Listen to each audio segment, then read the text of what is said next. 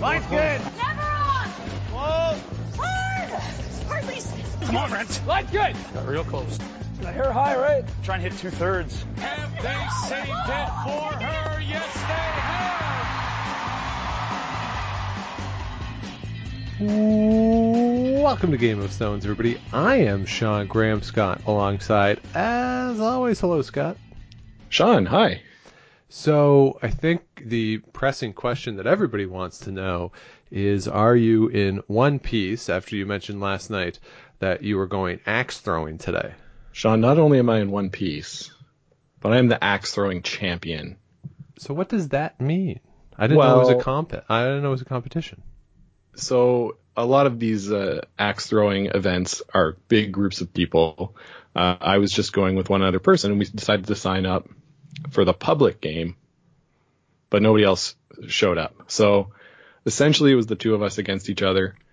Close fight down to the end, but I managed to pull it off, and I, I'm now an axe throwing champion. I might even join a league. Okay. So It was you- really fun. You enjoyed yourself. Yeah, I did. Yeah. Uh, it was a little tough at first, but you get your rhythm and there you go. All right. Well, congratulations. Thanks. I, I now expect to be called Axe Champion. Um, it's not going to happen, is it? Not for me. okay. Um, well, uh, a big day for you, Scott, which is good because uh, not much exciting happened out in Leduc, Alberta, with the Canada Cup of curling. Two blowouts in Leduc, Oof. starting this afternoon with uh, Brendan Bottcher falling 12 to four to John Epping in that game, and it. you know, I, I tweeted this uh, tonight during the game, but uh, it got it got late early, man. It really did. Ooh, did it ever? Did it? I think, like, it must have all started when uh, Darren Moulding's shoe somehow broke. And yeah, d- did it become the responsibility then of the ice maker to fix his shoe? I didn't really understand that. yeah, that was really strange. So Darren Moulding's right shoe basically broke, and they had to get him a different shoe.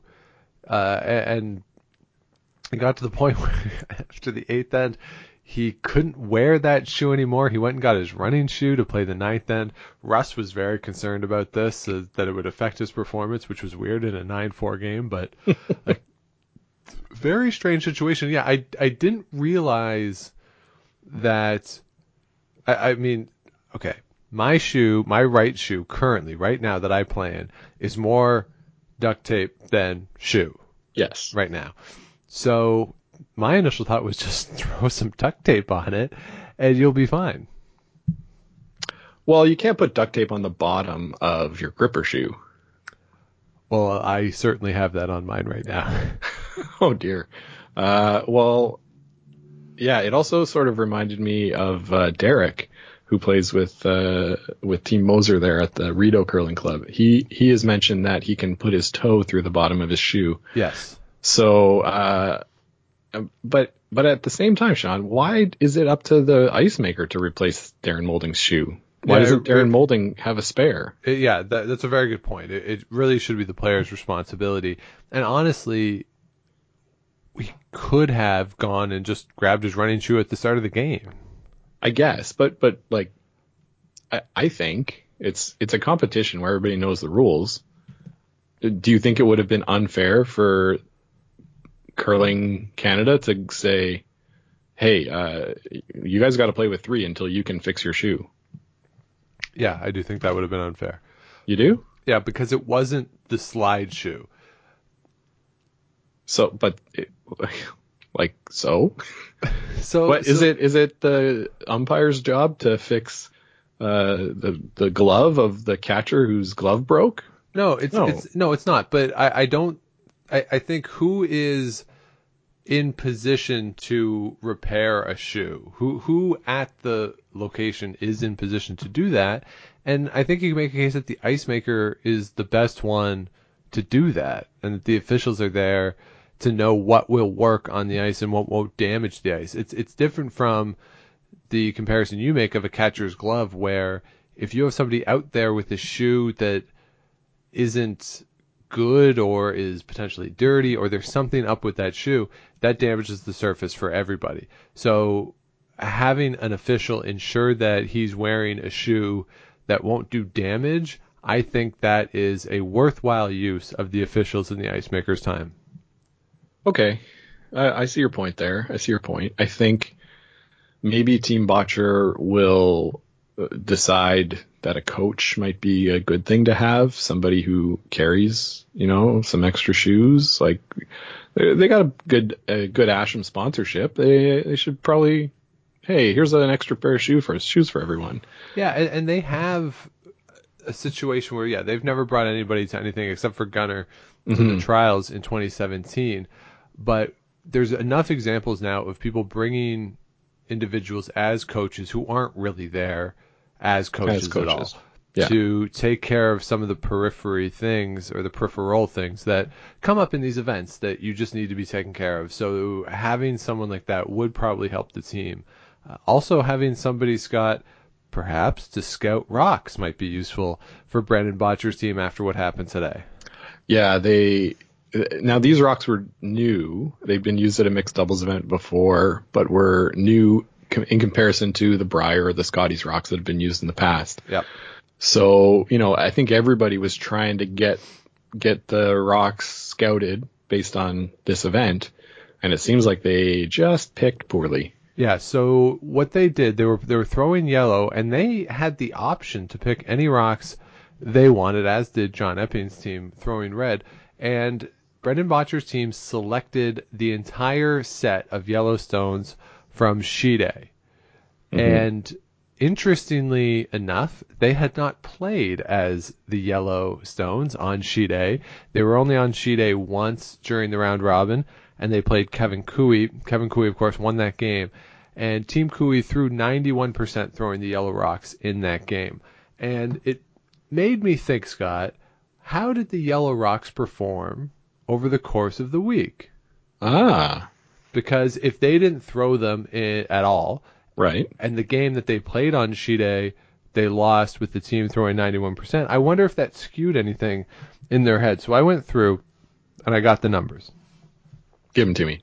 So on sheet A, over the course of the week, there was no game on sheet A on Wednesday morning, but there was a game on sheet A every other draw. So eight games total. Small sample size, sure, but let's go with this. Yellow went two and six. Whoa, They two and six. Wow. Two and six. Yellow was outscored 40 to 30 in those eight games. The skips in those eight games threw 76%. The team throwing yellow threw 81%. Overall for the week, the skips, both men and women, threw 80.7, or excuse me, um, they threw 77%. The 80.7 is the male skips. So the skips threw 77% for the week. The team's overall percentage for the whole week was 81.35. So in both cases, the Yellowstones on sheet A performed a tick below the averages for both the skips and the team as a whole. Okay. About a third of a percentage point for the teams, a full percentage point for the skips. That's hmm. not a huge difference, but if you look at the male skips over the course of the week, the difference between the best percentage and the worst percentage was like 7%.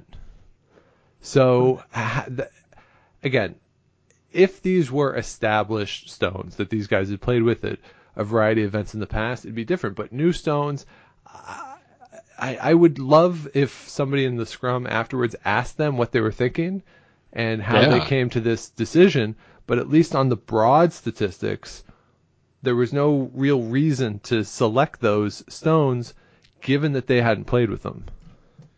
Yeah, that's really strange to me. That the only thing I can think, Sean, is that maybe they've got an eye forward and not in this event, and they wanted to get a game with those stones under their belts and thought, hey, we're pretty good. We could probably win anyway. I mean, that's insane, but but that's the only thing I can think of. Maybe, and and uh, sorry, I, I misspoke too. The difference, Brad Gushue, or sorry, for the team overall, it was a five percent difference. Brad Gushue's team was the top, eighty six percent. Glenn Howard worst at 81%. So a 5% difference overall for the teams in the shooting percentage for the men, 5 percentage on the skips as well. Kevin Koe and Matt Dunstone first at 83, Brad Jacobs last at 78. So one percentage point in Hmm. the overall performance could actually mean something over the course of the week. over the course of the week, yeah. But uh, ooh, yeah, to throw some stones you've never thrown before in in a semifinal, like, you got to have a really good reason why you picked them. Right, and I would love for somebody to have asked that question, which, uh, as far as I can tell, did not happen. Okay, maybe we can do it. Yeah, we'll ask him when we're at the Brier if he's there. Hey, remember the semifinal of the Canada Cup? I bet if we tweet at Darren Moulding, he'd tell us. Yeah, they probably would actually. Uh, Darren Moulding is pretty good at that. So, uh, so that was that was interesting. Overall, though, if you're looking at that game, the key, couple key things happen. Obviously, uh, the first is the four in the third end. Brendan Bottcher, in both of his shots there, Scott, he was facing three at the time that he threw, and Yes. I thought in both cases that you know you're they're up one nothing at the time. Hit maybe you can roll and get a mistake from John Epping. Both shots he played really aggressively, and he allowed for the four. I, it just struck me as they they they totally got out of a jam with two great shots. Darren and Brendan made great shots in the second end to force the blank, but in the third end they were trying that bailout draw this time. Didn't make either of them. I was sitting here thinking, throw a hit, maybe you get a roll, and if not, it's only three, and then you're down two. They by by playing the draw, they opened the door for the bigger end for Mhm. John Epping. Yeah, absolutely. I was thinking about, oh, why are they doing this? And you know, Brendan, the the, the first mistake happened in the first end, right? They were trying to blank, and his his rock overcurled and and held on for that point. So maybe he was thinking, oh, okay, I, I don't want to, I, I want to try my draw here instead of the hit. You know, it's the same path. I think that they threw the draw to the button um, for that draw in the second. They were trying to get in behind and came up light. So I, that might be a good reason why. But like you say, it's it's it's pretty crazy how bad they played considering how good a team they are. Yeah, they were just way off uh, all day. Uh, I mean, And- their numbers came up in the second half, but again, when we talk about percentages and not really meaning much, the game was Mhm. over after the fourth end. and and you know like they they were just out of it and you can't blame it really on the ice because John Epping you know played well enough to score those points right Yeah, so like it's not like as if both teams were playing on ice that was tough to read so yeah it's really really incredible like the look on Brendan Bottcher's face after he missed the draw in the third end came up light again. The look on his face, he just looked like a lost, lost little kid or something. yeah, he really right? did. He was sort of like, oh, wh- wh- what's happening here? Yeah, Now, to their credit, you know, they kept going and they seemed like they were having fun later in the game. You know, they realized it was over, but they were laughing a bit and, you know, Darren Moulding made a few jokes and Yep. So good on them. And they kept playing as well. Like they were trying. yeah. So like like you said the other day, when you're upset at the teams shaking at seven, they didn't shake even after the eighth end when I think they were allowed to, but they played nine. Yep. Uh, so yeah, good good effort after the fact, but just really really incredible that they could look so bad. Yeah, and, and in terms of the shaking, yeah, you see the difference there between what Brad Jacobs did on Friday and Brendan Bottcher did today, where as soon as Team Jacobs was out of it and the Koe result or the Koe game went final, that their shoulders just slumped and they just lost any interest and wanted to get out of there as soon as possible. At least Brandon Bottcher and that team, as you said, they were still out there. They were trying. They were still looking at angles, trying Mhm. to do their best. I, so all credit to them for that. Uh, after what was a just a nightmare first half of the game for them, and I mean, on a, just a personal note, I had settled in to watch, and Mhm. you know the the third end, I was like, okay, four though they can still come back, and then the it comes up short on the draw against four in the fourth end. It's a steal of four. And on a, just a personal note, I was like, what am I going to do for the next two hours? Yeah, me too, Sean. I I had uh, carved out that time as well, but uh, I I was also I'm gonna recaulk my bathtub, so I went into the bathroom and started you know chiseling away the old the old caulking. there you go. So Something productive. You know, I was doing something productive at least. Yeah. So, uh, so a 12-4 final that sets up a final tomorrow night. John Epping against Kevin Koe. Going into this game, you got to expect that Kevin Koe is the favorite. He probably would have been the favorite against Brendan Bottcher too, but maybe not as much of a favorite. Uh, but John Epping and his team, they've played really well all week. Not as well as Kevin Koe, of course, but uh, the thing with John Epping is he can go out there today, throw a 93% game, and he could just as easily throw, you know, 70 tomorrow. Like John Epping, even today when he's playing well, he has a tendency to fishtail sometimes.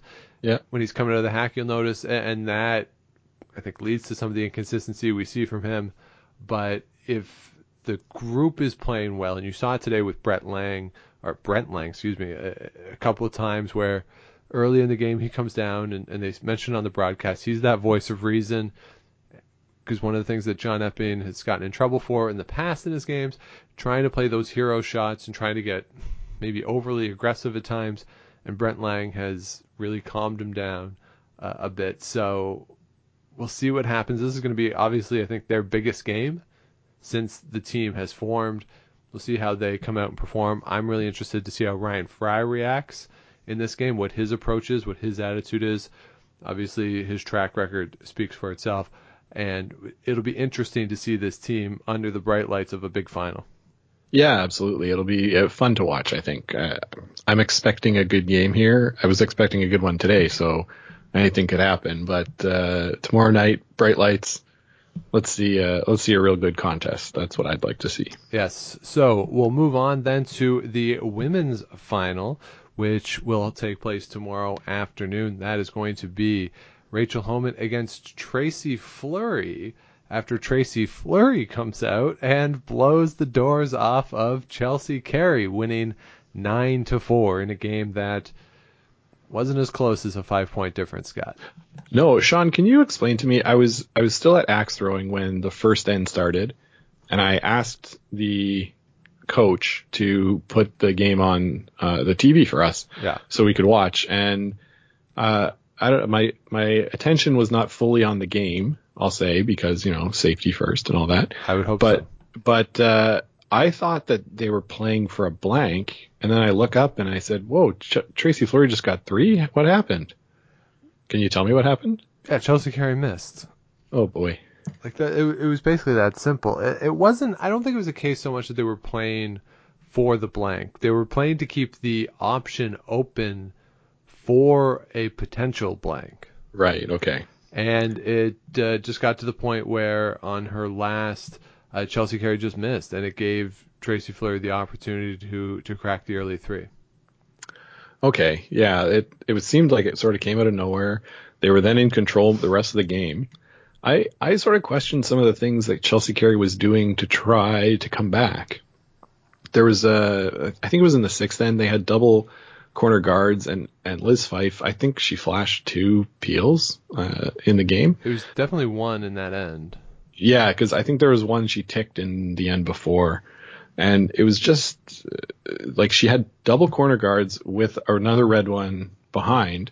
Now they didn't have hammer, but I thought she would just like try and pile a couple more in behind those double guards, split the house. I, I guess she put up the center guard, was trying, you know, trying to get a steal going, but then it was set it up for a nice double peel, which uh, was made nicely by uh, by Selena.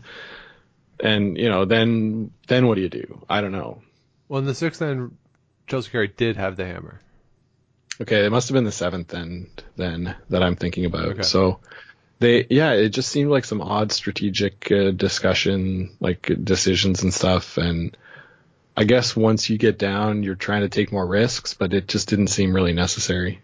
Yeah, and, some of the misses were bad, just execution wise. Like in the Yeah. first end, what opens up the door for that three is Chelsea Carey comes up way short of the house on a draw, and then we see, I think it was the fourth end, maybe it was the fifth end. She comes deep with a draw uh, against three to cut down to only a steal of one, and those are the mistakes that I, I you can talk about whether or not she played the right strategy, but those are execution mistakes. Sure. And, and have nothing to do with the strategy at all. So it, it was a case where Chelsea Carey really did struggle with the ice. There was a point in the game where she she said uh, to uh, to Sarah in the house that you know if we're coming the other way, I would put the broom here. It was like I would put the broom for like six feet. On this side, I have no idea, and that's the sort of thing that you don't mm-hmm. hear Chelsea Carey say very often. That you know she is so focused out there, which we talked about before, that mm-hmm. she is one of the better ice readers in the world, and she to see her confused and to not have a, a beat on what the ice was doing is always surprising. And, and on the other side, the Fleury team didn't really talk about the ice that much. Yeah, I mean, I guess they didn't really have to because they kind of got it. So Yeah, it was just broom down, let's go. it is something that I remember when we went to the trials finals, Sean, and I uh, relayed this story to my axe throwing friend, and uh, you you said if Chelsea Carey doesn't get two in the first end, the game's over. Yep. And when I looked up and I saw three points for Fleury in the first end, I thought the game's over. I I don't know. Like Chelsea Carey, obviously last year in the Scotties final was resilient and came back from a pretty large deficit, Yep. but nobody expected it, right? No. And it's it's not sort of something she's known for is hanging in there and then clawing it out at the end. No, So- she has to go and hide. I think, and I think that's what she wants to do too. Is I mean, she's not Jennifer Jones, Rachel Homan, who will junk it up. Right, early, no, right. She no. wants to ease into the game, get a bit of a lead, keep it clear for herself, win at the end. That's her strategy, and there's nothing wrong with that, certainly. But when she gets behind, that has been traditionally when she struggled, and even that Scotties final.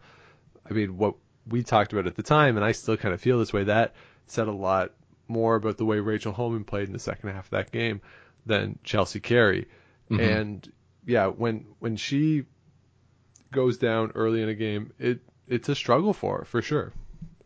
Yeah, yeah, and you know, like like you say, that might have said more about Rachel Homan in the Scotties final, and uh, tonight Tracy Fleury wasn't cooperating. You know, No, They I were mean, making their she- shot. She tried as as much yeah, they had that shot for three, right? in the seventh end. Yeah, yeah, yeah, and and she missed it. Uh, still got one. At at that point, it's okay, but uh, yeah, you'd like to see it a bit crisper. Uh, Yeah. on that sort of shot. yeah. I mean, if you crack that, then the eighth end becomes maybe more fun for both teams just to play it. Uh, but Yeah. yeah, I mean you're up six to two, and even scoring one is fine, as they said on the broadcast repeatedly. But uh, you crack three there, and the game is over, over, as opposed Over. to just being over, Right, right, right. and the subtle difference there. But, So, uh, so the- what are you the- look, looking for in the uh, in the women's final then? I'm I'm curious to see how this goes with this team. Uh, that you know, just like what we're going to see with John Eppy, the first time that this team together is going to be in a bright light big event final. I know they just won the Grand Slam in North Bay, but there's a different level to this. There's a little more pressure given the stakes that there's there's just more on the line here. So it'll be fun to see how they react. We certainly know how Team Homan reacts in big finals. So Usu- usually they win. yeah, they're really good. Yeah. So so this will be a lot of fun to see how how they come out. Yeah, I Mostly, think- mostly and mostly Tracy Fleury. The other three have played in a Scotties final before, so they have that experience there. Tracy Fleury, this will be probably the biggest game of her life. Yeah, I I think so. And if this is if this is the team that clinches that trials berth Yeah. Right now, I think that takes a huge amount of pressure off them for the next year and a half, and they're really going to be uh, feeling good and and able to play a schedule that's challenging, but not have to go out and earn points just to get there. Yep. Yeah, and, the number of points too that they'll get. I mean, they're they're pretty ensconced in terms of the the World Curling Tour rankings and all that stuff and the order of merit, but in terms of Grand Slam entries, that kind of stuff, like they're, they're fine. Oh yeah, Right? yeah. So th- they don't have to run and chase early in the season for points. You know, those late August and through September, early October, before Thanksgiving events, they could really take a lot easier next season. yeah, exactly. So the, the other thing I wanted to mention, they, they said this on the broadcast, and I noticed it throughout the week, that Tracy Fleury doesn't have a backswing or like an up motion in the hack. Like she gets into the hack in the high position. So normally, if you're in the hack, you- you're sort of sitting there, you're crouching, and you'll sort of come back with the rock, hips up a bit, and then you'll kick out. She starts with the hips up and just just moves forward. And this I thought was really interesting because if I could equate it to a baseball swing, when I've been playing softball and stuff, and people have asked about tips for hitting, one of the things I always say is try and have as few moving parts as possible because the fewer moving parts you have, the more uh, or the easier it is to replicate the motion. And for Tracy Fleury, if you don't have any sort of up or, or, or sort of backward momentum before kicking out, if you're just starting high, that is reducing the amount of motion, perhaps making it easier to replicate the kick each time. And I'm curious to see if her success with this will carry over and more people start to do this. Yeah, I wonder. I wonder. I feel like I've seen some of maybe a European curler does this, uh, where they get in the hack sort of already ready to go and just push out from there. I, I know I've seen it before, but I can't remember remember which player it is, or even whether it's a man or a woman. To be honest, uh, I, I just I've seen it before, but you're right, it's not very common. And if you can simplify your delivery in any way, that would be a good way to do it. And Yep. because Tracy Fleury is so small, you know, it, it's not like she's starting really, really high if she's starting in in the up position. So she's still able to get like get down pretty easily and get close to the ice. If that makes sense. Does that make sense? Yeah, yeah, it, no, it does. And and the thing that sort of over time, if this catches on, we're eliminating everything. It used to be you'd pick the rock up off the ice and then Yeah. move forward, and now then it was just sort of the Kevin Koe little like tip it over, like you were pouring a teapot out, and then that started to go away, and then it was just come back a little bit to get your hips up. If it starts, if if you start teaching now, just start with your hips up and kick out. It'd be a pretty big change. Oh yeah, big time. It, it would be a revolution in the sport, I'd say. Yeah, but it, it does seem to make sense because you can start completely lined up with the broom and just kick and go, right? And, Mhm. and again, the the fewer movements you have, the less likely it is that you'll be thrown off course or, or something goes wrong in that process. So, uh, just an interesting note there. Certainly has helped Tracy Fleury this year. Uh, their record that they posted against Canadian teams is ridiculous over the course of the season. So, uh, a very strong performance for this team.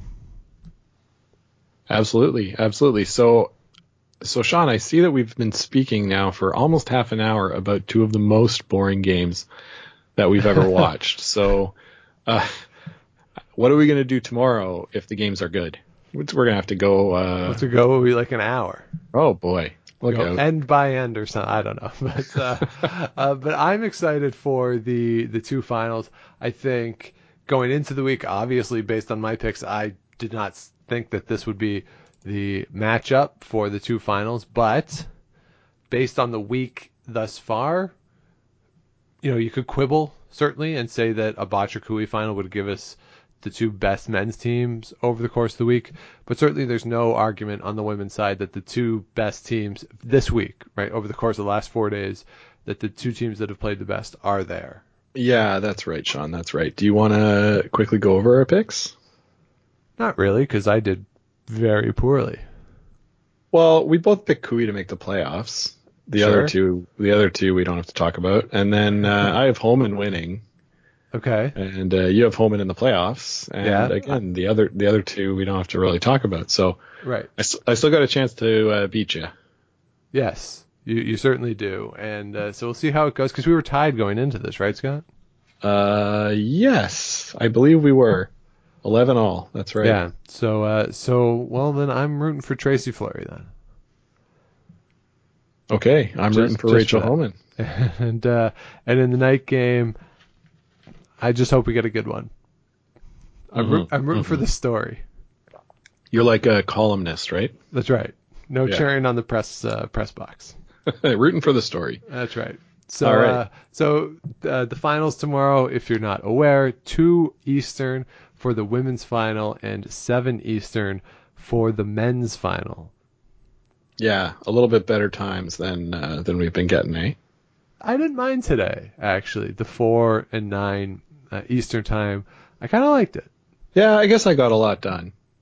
Yeah, I mean, I mean nine Eastern on a Sunday would be a little tougher, certainly, uh, but I enjoyed the four today. Yeah, the four was good. I agree. Yeah. So, uh, so are you coming over? Yeah, so I think I'll, I'll pop by for uh, certainly the women's final, All and right. uh, we'll we'll see if it's a good match or not. Sounds good. So uh, so everyone check it out. We'll be back with you tomorrow night to talk about the finals, and uh, maybe we'll even look ahead because God, there's a Grand Slam this week. Yeah, I saw. I sort of heard that and went, "What the hell?" This Yes. week? I thought it was the week after, but So oh yeah, so everyone gets to go from Leduc, Alberta, to Conception Bay, Newfoundland. Uh, how many direct flights do you think there are there from uh, Leduc to Conception Bay, or even Edmonton to St. John's? Yeah, I don't think there's any. Yeah, and I'm sure Brad Gushue uh, has lobbied for it repeatedly to get those flights. Uh, but yeah, we maybe we'll look forward to uh, to the Grand Slam as well. But we will certainly be with you tomorrow night to talk about the final of the Canada Cup, and we'll talk about the teams who have won a bunch of money, berths in the 2021 Canadian Olympic curling trials, and what this means going forward. And hopefully we get to great games. So be sure to subscribe to the show if you have not yet to be able to follow along with that. We'll be tweeting, of course, through the course of the day at Game of Stones Pod. Certainly, we might even get on the Instagram for Game of Stones Pod as well. And Scott, we should note too that Ryan from Rocks Across the Pond, he fulfilled his obligation on the bad beer bet, claims that Simpler Times isn't that bad. I yeah, think he he's he's acting. definitely he's definitely wrong. I mean, well, he did tell me like he drinks Coors Light uh, as like a regular beer, which is Right. pretty pretty insane. I mean, it's fine for like softball, but uh, yeah, I, and he did say, "Oh, maybe I'll make this a river beer." Yes. And I, I mean, uh, yeah, go, going down to the river with a six pack of simpler times. I guess that's fun for for some people. Well, didn't he say that for him the river beer was that they all bring what they think is the worst beer? Yeah, that's and, right. And try to try to do that. So uh, it's certainly in that category. But as he mentioned, and, and if if you don't if you have no idea what we're talking about, we made the bet, of course, with Rocks Across the Pond for the European Championships, which we won on our picks, and we made them drink bad beer. And for Ryan, who's based in Virginia, we made him drink Simpler Times, which is a Trader Joe's house beer, and a beer that Scott has described as the worst thing that has ever been in his mouth. yeah, he did say that. Uh, It's a weird way to phrase that. phrasing. Um, but so, so we had him drink that, and, and he did it on Instagram Live tonight. And I'm glad he did it when he did it because I was kind of bored with the curling game, so I was able to, Yeah. to watch that for five minutes. Uh, but go to Rocks Across the Pond on their Twitter feed, just at Rocks or at Curling Podcast, and you can see the video of him literally pouring it out and, and drinking it. Uh, so he, he did mention though that perhaps we should have gone with an ice, something ice. Yeah, Which when he said that, bad. I was like, yeah, that's that's probably what we should have done. Well, we'll know better for next time now. Yeah, because we are going to win next year again. Fingers crossed. Ryan's had a rough weekend with uh, Virginia Tech losing yesterday, so uh, you know we'll take it easy on him. Well, it's it's a long weekend. I don't feel bad for him. so uh, so yeah, definitely check that out on Twitter and uh, a lot of fun stuff going on on Twitter with the Canada Cup. I, I love when the curling community comes out for these big events. is a lot of fun uh, on the social media. So uh, definitely follow along with everything that's going on out there. We'll be along the ride with you. Uh, and certainly if you have any questions or comments for the show, you can email us at Game of Stones Podcast at gmail.com. So we'll be back with you tomorrow night for a full recap of the finals. Enjoying the games tomorrow, everybody. And until we talk to you tomorrow, keep your brooms on the ice and don't dump that intern. Make the final.